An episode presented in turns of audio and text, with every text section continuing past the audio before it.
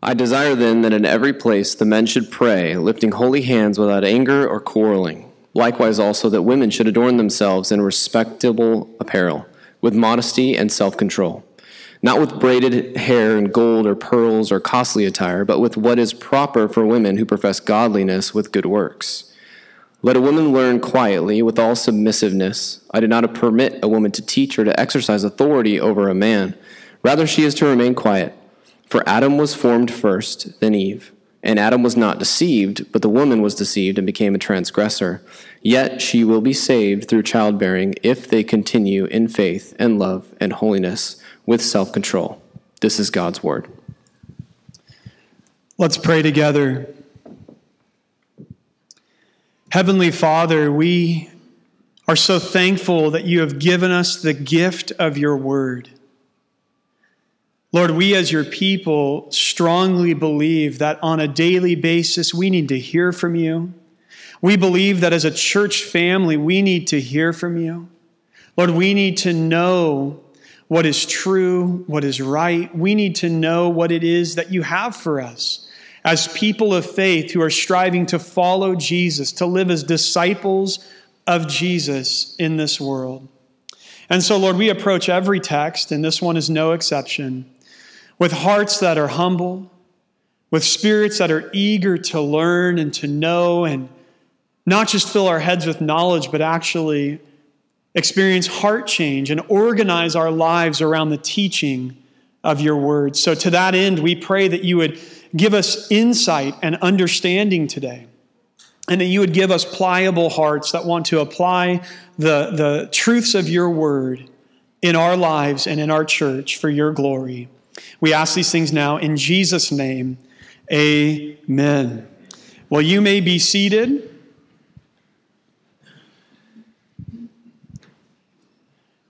Now, we're going into Thanksgiving this week, of course. So if you showed up to church today, like, hey, we're going to have a Thanksgiving message, and then we read that text, you're probably like, what's going on here?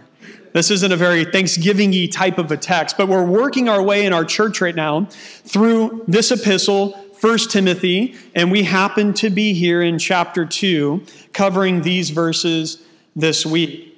In the modern West, Women are teachers and entrepreneurs, entertainers and athletes, military personnel and law enforcement. They run companies and they run countries.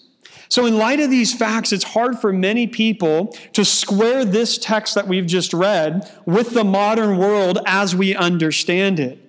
Why would God authorize any sorts of restrictions on women's roles in the church if, in fact, that is what the Apostle Paul is teaching. Questions like these are the reason why there has been more ink spilled in the last 50 years over this text than just about any other text in the New Testament, perhaps even in the whole of Scripture. And there are wide ranging opinions and interpretations on its meaning.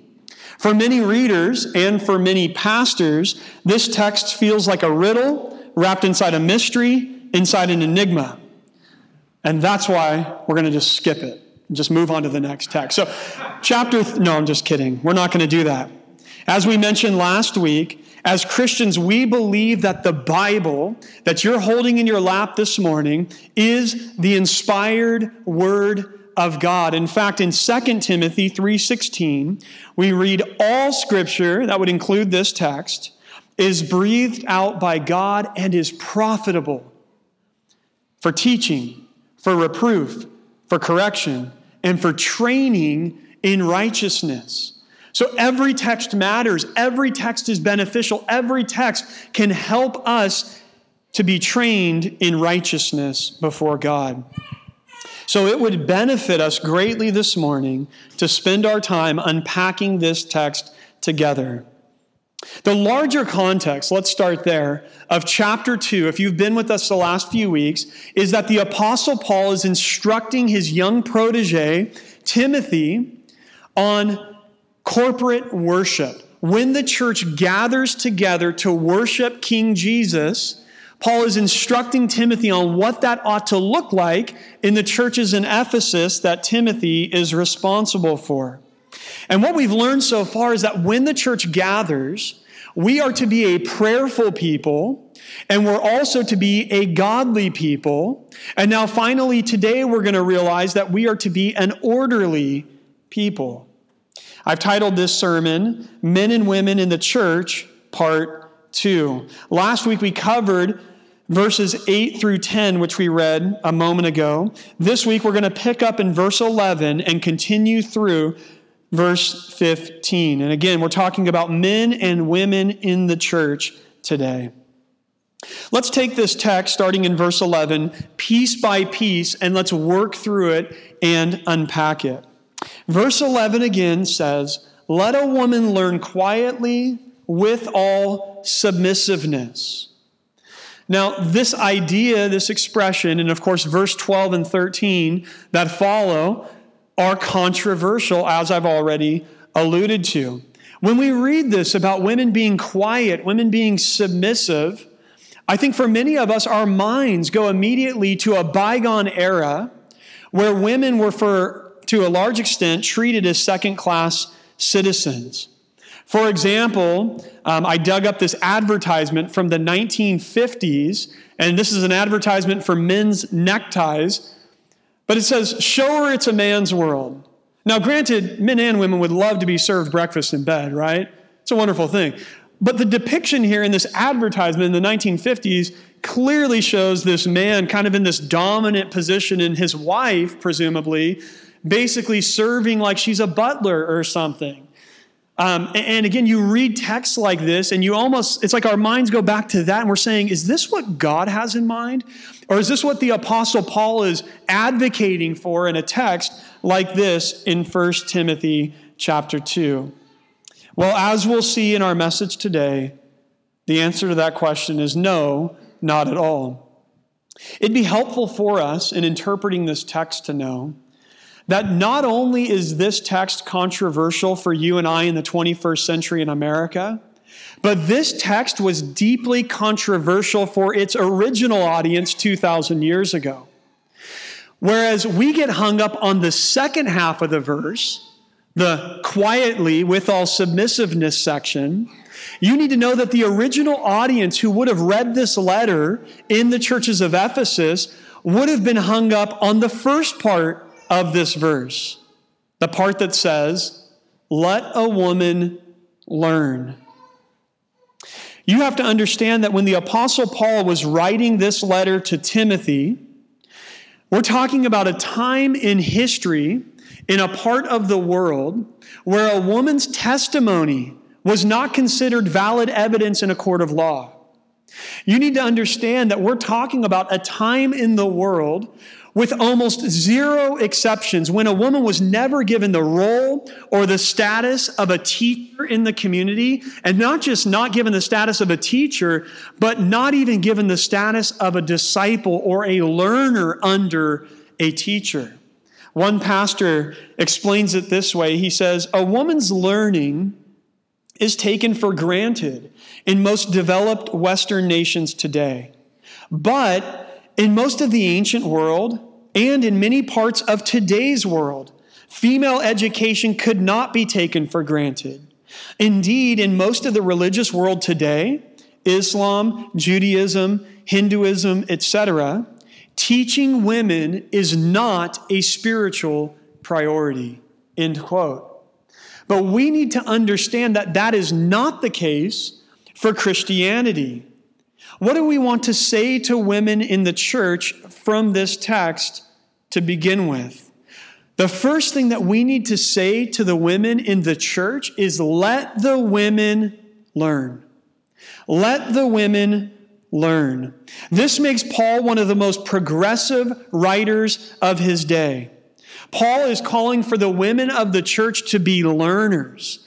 After all, women, just like men, are called to be full fledged disciples of the Lord Jesus.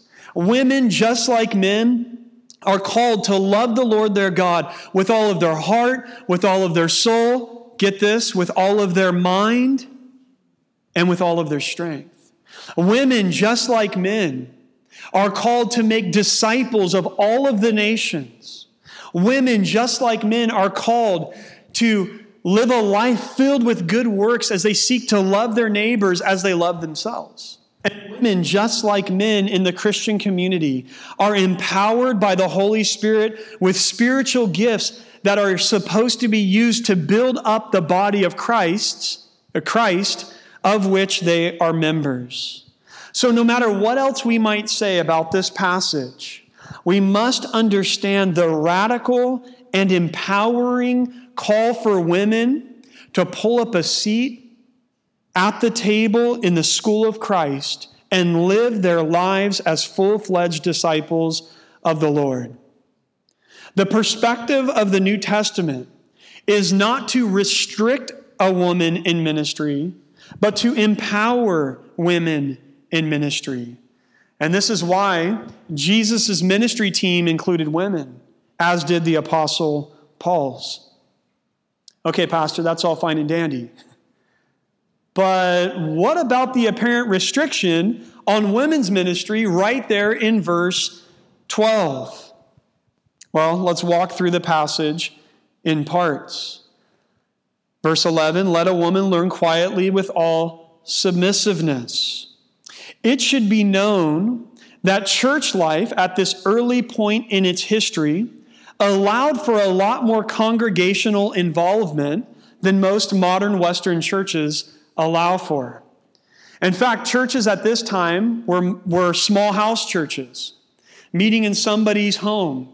They actually were probably a lot more like our small group experiences in church today than they are our corporate worship experiences. There were multiple speakers often, there were prophetic words that were being shared, there was the singing of hymns, and there was a love feast. That, that's not what it sounds like, by the way.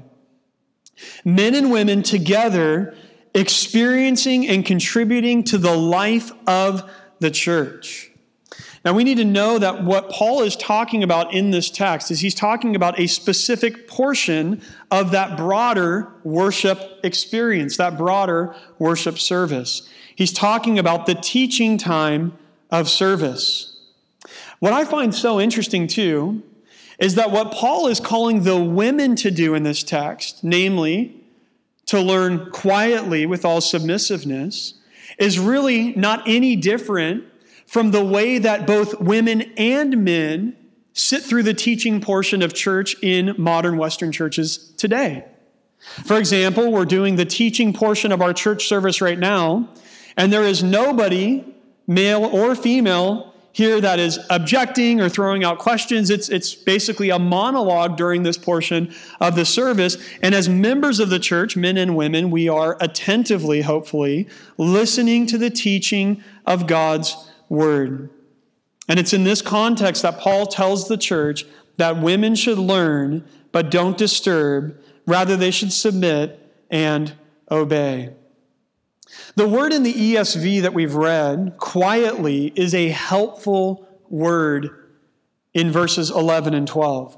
Some translations, and if you don't have ESV today, you might notice that some translations use the word silence there, that a woman is to learn silently or in silence. And that's an unhelpful word because silence conveys the idea of a complete ban on a woman from speaking at all at church. The Concise Oxford Dictionary translates this word making little or no noise, free from activity, disturbance, and excitement. It carries the idea not of not saying anything, it carries the idea rather of being attentive, being free from disturbance or activity, being attentive. So, the idea is that we're not sitting in church on Instagram looking at stories. We're not sitting in church conversing with our neighbor at length, especially if it's not related to the teaching. We're not getting up and sitting down and walking around constantly throughout the church service, making a distraction. The idea here is that the women are to learn attentively as opposed to being a disturbance. So Paul is calling the women to learn just like the men. But evidently, we see in verse 12, they are not to teach. Paul writes, I do not permit a woman to teach or to exercise authority over a man. What do we make of verse 12 here? And this prohibition against women teaching in the church. One of the questions we need to ask is Is Paul basically putting a, a, a, blanket prohibition against all forms of teaching, or does he have a specific style, type, or form of teaching in mind? The best way to answer that question is to look at the rest of the New Testament and see if in the New Testament we have any examples of women teaching. And the answer to that question is yes. In Titus chapter 2, verses 3 and 4, we read in that passage that the older women of the church are supposed to teach the younger women in the church. And then over in 2 Timothy chapter 3 verses 14 and 15, Paul tells Timothy, this young pastor, he tells him to remember from whom he learned the sacred scriptures. And of course, if you read that whole letter, you know he's referring not to Timothy's dad, who was an unbeliever, He's referring to Timothy's mother and grandmother in chapter 1 of that letter, verse 15. These faithful women who taught their son Timothy or grandson Timothy the scriptures and the word of God. So we have an example, even here in the pastoral epistles, of the older women teaching the younger women and of women teaching children.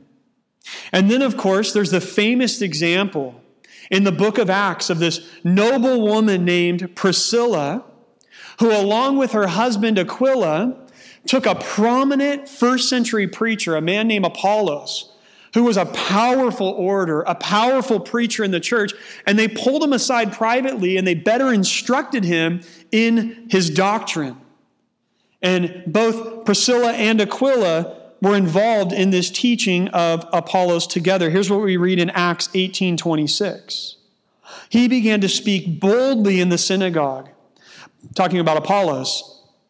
But when Priscilla and Aquila heard him, they, plural, took him aside and explained to him the way of God more accurately. Also, we read in Colossians 3:16, where Paul is writing to the entire church, men and women, we read these words. Let the word of Christ dwell in you richly, he writes, teaching and admonishing one another in all wisdom, singing psalms and hymns and spiritual songs with thankfulness in your hearts to God. Lastly, over in 1 Corinthians chapter 11 verse 5, women and men are expected to pray and to prophesy in the gathered assembly. As we see all of these examples, it should be clear to us that whatever we want to say about Paul's restriction on teaching for women, this isn't a universal ban or a blanket restriction against women sharing God's word or teaching others the truths of Scripture. So the question becomes well, then what kind of teaching is Paul prohibiting? The answer to that question in context is this the kind of teaching that is an exercise of authority over the men of the church. This is why some people take the phrase this way in verse 12 to teach in such a way as to take authority. So the issue here then is not women teaching as we've seen.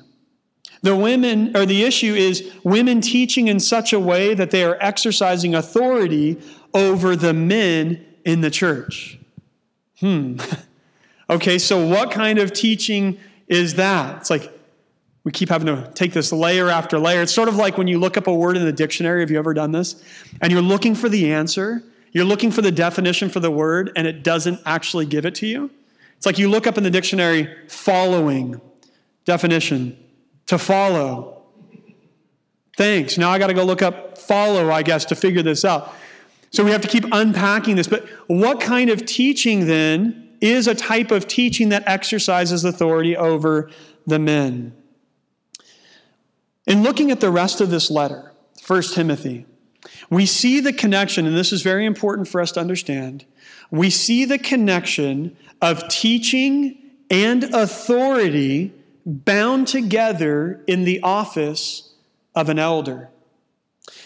We'll see this next week as we study the office of the elder, and we learn that an overseer or an elder must be able to teach. But most clearly, we see this connection between authority and teaching and the office of elder over in chapter 5, 1 Timothy 5:17. Listen to this verse. Paul writes, "Let the elders who rule well, there's the authority, be considered worthy of double honor, especially those who labor in preaching and teaching." Putting these things together, it seems most likely that what Paul is prohibiting the women from is teaching as an exercise of the office of elders or pastors. It is the pastors in the New Testament who are called to be the public teachers or preachers of the gathered assembly of the church. And that office as a pastor or an elder, those are synonyms in the New Testament, that office, as we're going to see next week, is reserved for qualified men. So, in light of this, what can we say about women teaching in the church?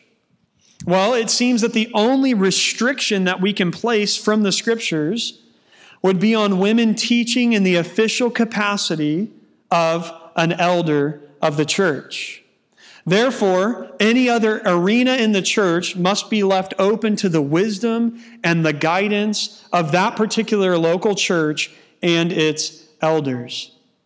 And I think in the modern West, where you and I are doing ministry, it would, it would be a matter of wisdom and witness for us to do everything in our power to encourage competent women to teach in other roles in the church so as not to create an unnecessary stumbling block in our culture.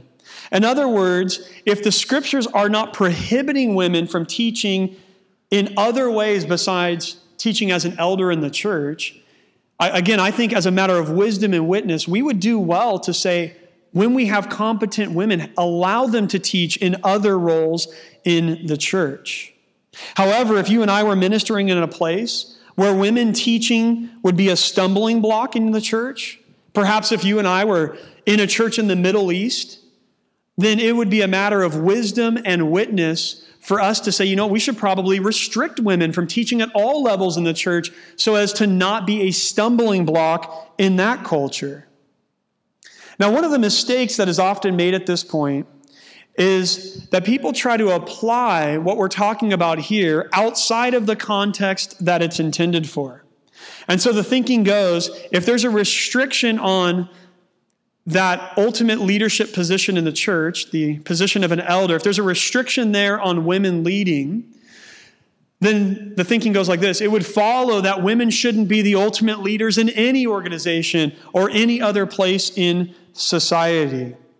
We need to be mindful of the fact that what Paul is talking about here is the church. That, that's what this is directed to, is the church. He's not speaking about life in the broader community. He's speaking about life in God's family.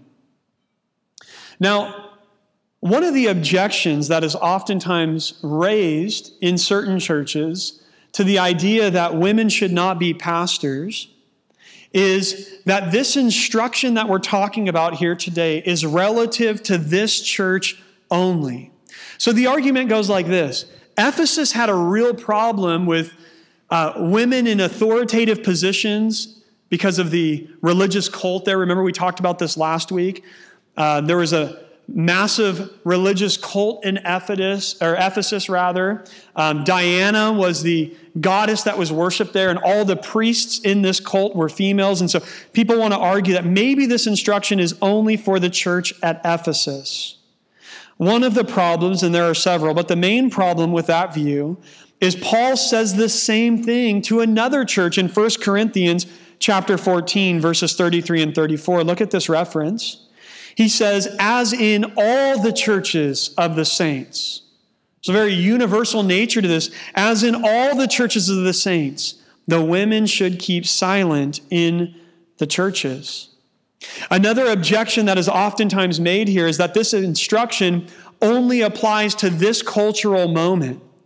So, because 2,000 years ago, we were living in a very patriarchal society. This teaching was relevant for that culture, but it's not binding beyond that cultural moment. But we need to notice here that Paul tethers the argument that he makes here in the next verses to creation, not to culture. If this was an argument that only mattered for that culture, you would expect Paul to say something like this Timothy, listen, I do not allow a woman to teach or exercise authority in the church. And then you'd expect him to say something like this because it would be a stumbling block to the onlookers, for example, who are looking at our church, or something like that that would be culturally driven. But that's not the direction that the Apostle Paul goes. Rather, he says, I do not permit a woman to teach or exercise authority in the church. And then he tethers the argument back to creation with a reference here to Adam and Eve. We're at this point ready now to, to offer instruction to the men of the church. We've talked about how women are called to be learners in the church. What about the men in the church? Well, just like with the women, where we said, let the women learn, our starting point for men is to say, let the men learn. Because as we've talked about, women and men in the church are called to be full fledged disciples of Jesus Christ. So let the, the men learn and the qualified men lead. And I use qualified intentionally, and we're going to talk at length about that next week. Let the men learn and the qualified men lead. So the question becomes why is the position or the office of an elder reserved for qualified men? Well, Paul gives us this reason anchored in creation in verses 13 and 14. Let's read it again. For Adam was formed first and then Eve. And Adam was not deceived, but the woman was deceived and became a transgressor. At creation, God established the unique roles that men and women would operate in. And you'll notice that Paul's argument here in verses 13 and 14 have, has two points to it. There's two reasons that he gives. The first reason is this He says, Adam was created first. Now, firstborn, the firstborn in the scriptures, always refers to a position of authority and a position of responsibility. If we go back to Genesis and we look at the creation order, we learn that Eve came from Adam and is called his helpmate. Now, that reference or that description as a helpmate is not implying that Eve is inferior to Adam. It's not a word that's trying to communicate that she stands next to her husband as somehow his assistant. He's the superintendent on the job site and she's the worker. That's not what the word means. In fact, if you do a word study on that that word helper, what you come to understand is that actually Scripture uses that same word as a description of God Himself who would come and aid and deliver His people. We certainly, as God's people, don't look at God and go, well, He's just kind of my sidekick who helps me get my job done. No, no, no. The notion in the, in the Bible of helpmate is actually of, listen, an indispensable partner without who, without that person's help, you couldn't get the job done. In other words, God gave Adam and Eve a job to do at creation, which I'm going to read for you in a moment. And if either of those parties did not exist, the man or the woman, we could not complete the job. We are indispensable to one another. Genesis 1 27 and 28, listen to what we read here. So God created man in his own image. In the image of God, he created him. So we read that and go, patriarchal, it's all about men. No, no, no, he explains himself.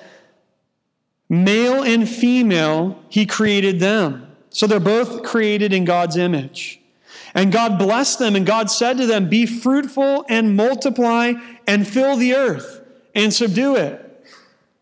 If you're old enough to understand biology, you know men can't do that command, they're on their own. The only way for, for humanity to fulfill God's vision for them is men and women working in concert, being fruitful and multiplying, filling the earth and subduing it. And he says to have dominion over the fish of the sea and over the birds of the heavens and over every living thing that moves on the earth. So God creates men and women, and listen, they are equal in worth and in dignity, and God has given them a mission in the world. But listen, they fulfill that mission, this is so key, not by abolishing their unique roles, but rather through embracing them. Again, they fulfill the mission that God has for them in the world, not by abolishing their unique roles, but rather by embracing them. The Christian view of the sexes, male and female, is this that men and women are equal, but they're not identical. Just as Father, Son, and Holy Spirit are equal, but have different roles or functions in the Godhead, so too are men and women. We are equals, but we're not identical. We have unique roles and functions. The biblical model for the nuclear family is that the husband is the head of the wife. We see that in other texts. And that headship idea speaks of both the intimate connection between husband and wife right? You cannot sever the head from the body. So it speaks of the intimate interconnectedness of husband and wife, but it also speaks of his responsibility to lead the family. Now, I know when we talk about leadership in the family, for some of us, we have a little bit of resistance to that or apprehension. What does that mean? And couldn't that be dangerous? It certainly could if we were to understand authority and leadership in the way that the world understands it. But what we need to understand is that Jesus completely inverted our understanding of leadership and authority in the body of Christ. Do you remember when the disciples were arguing that one time? Who's going to be the greatest in your kingdom, Jesus? Oh, pick me. I want to sit on your right hand. I want to sit on your left hand, the positions of power and authority. And Jesus is like, oh my gosh, okay, I got to straighten this out. He says, listen.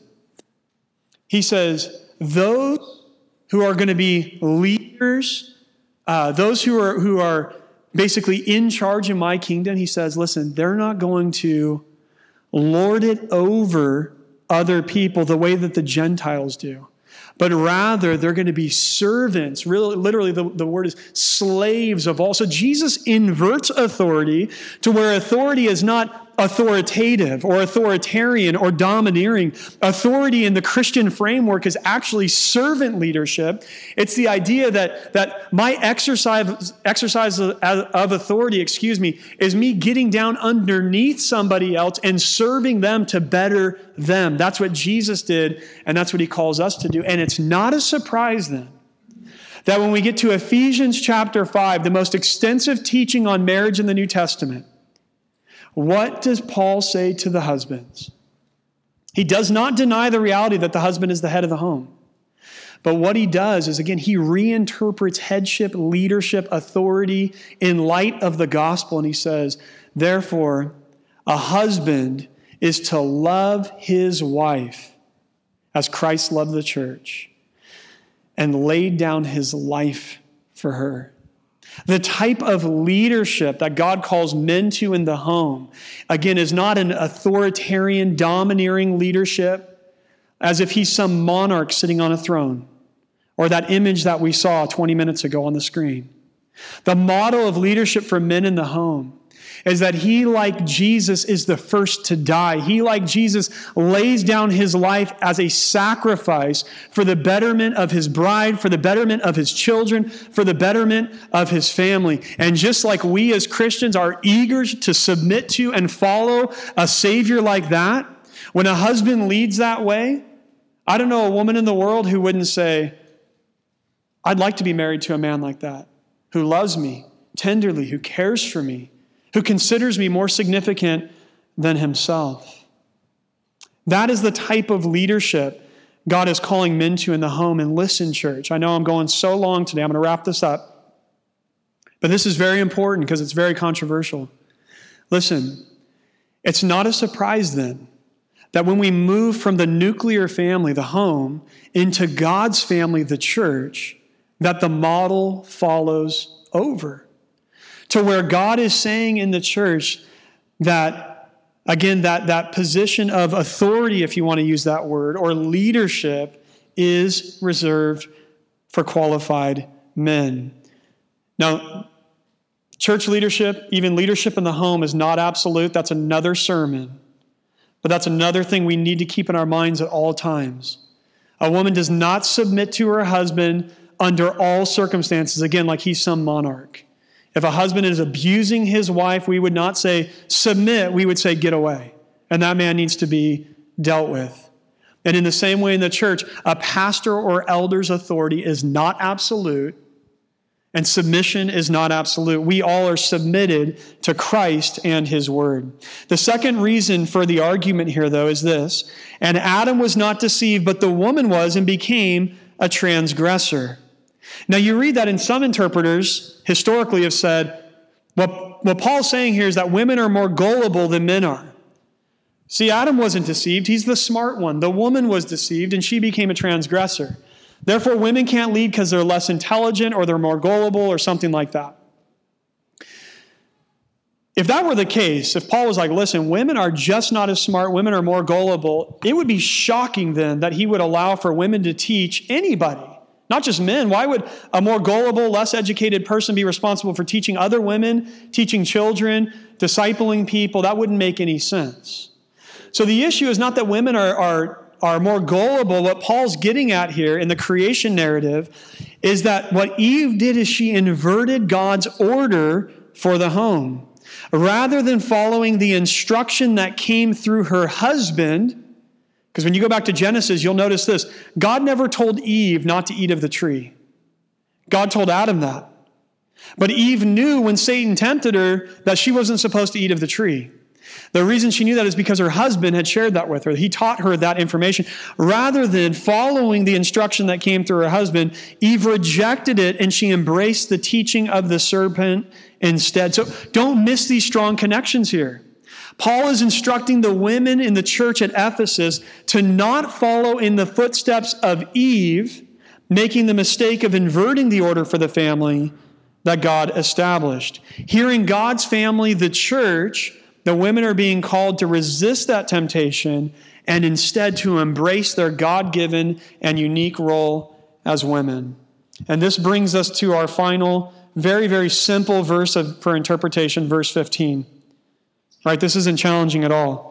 Yet she will be saved through childbearing if they continue in faith and love and holiness with self control. What in the world is the Apostle Paul talking about? It's almost like Paul has ADD here.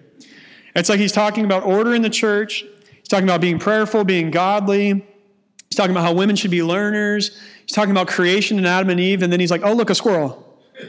It's like, what, where's this random or seemingly random connection to childbearing coming from? Let me work through this as quickly as I can for you. He just referenced Eve, notice, as a transgressor. If we go back to that moment in time, Genesis 3, he's referring to the fall when Eve ate of that forbidden fruit. Notice the consequences of that decision when Eve ate of the fruit that are told to us in Genesis 3:16. To the woman he said, I will surely multiply your pain in childbearing. In pain you shall bring forth children. Your desire shall be contrary to your husband, but he shall rule over you.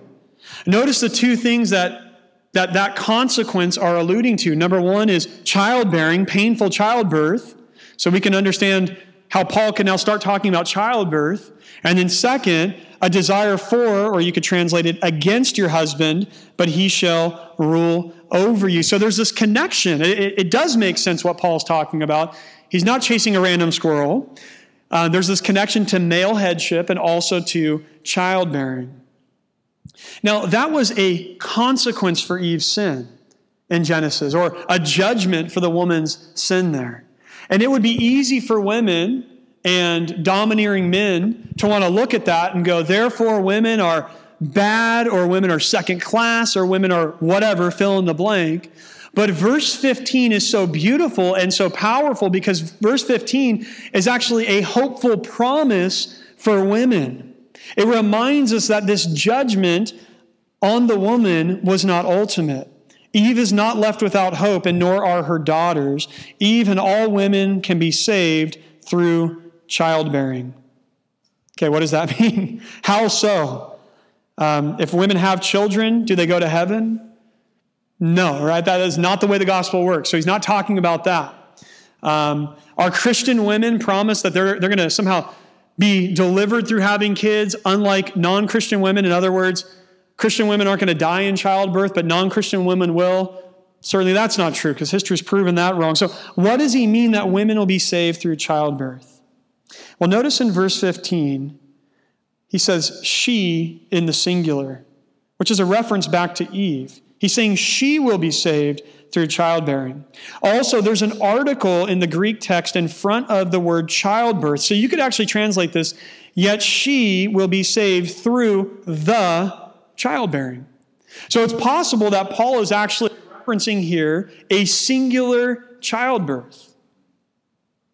And it's not coincidental that in Genesis 3, in the verse right before we hear this judgment on the woman, we have the first messianic prophecy about Jesus as God judged the serpent. He said, I will put enmity between you and the woman, and between your offspring and her offspring. He will bruise your head, and you shall bruise his heel. What we see here is that Eve's consequence also becomes her deliverance because someday there would be a child born of Eve's descendants who would, listen to me, crush the head of the serpent. And through faith in God's promised one, Eve and all women, notice how he goes to the plural there, they can be saved. Even all women can now be saved. So, overall, church, Paul's message here is clear. We might be a little confused on verse 15, perhaps, but overall, here's what Paul is explaining to the church. In the household of God, women are to be learners, and by extension, full fledged disciples who partner with the men of the church to fulfill God's mission in the world. And they do this, listen, by using all of the God given knowledge and gifts that He's given to them. And in the household of God, men are likewise to be learners, and by extension, full fledged disciples of Jesus Christ who partner with the women of the church to fulfill God's mission in the world. And they do this by using all of the God given knowledge and gifts that He's given to them.